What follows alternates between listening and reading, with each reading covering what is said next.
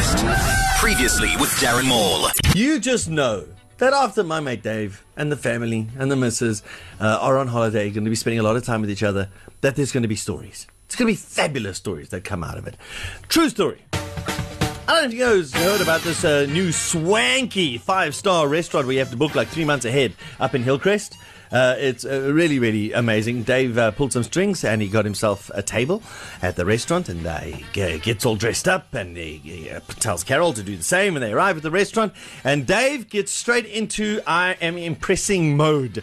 And uh, as uh, and says to the waitress as they sit down, he says, Bonsoir. C'est est mon amour. C'est est Carol.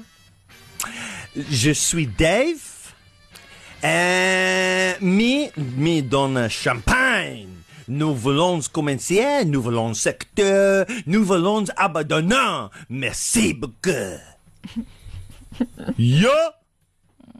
Waitress, 15 minutes. The waitress comes back and then and then hands him the menus. And he's like, what the hell? No, he, he said, Qui s'est passé?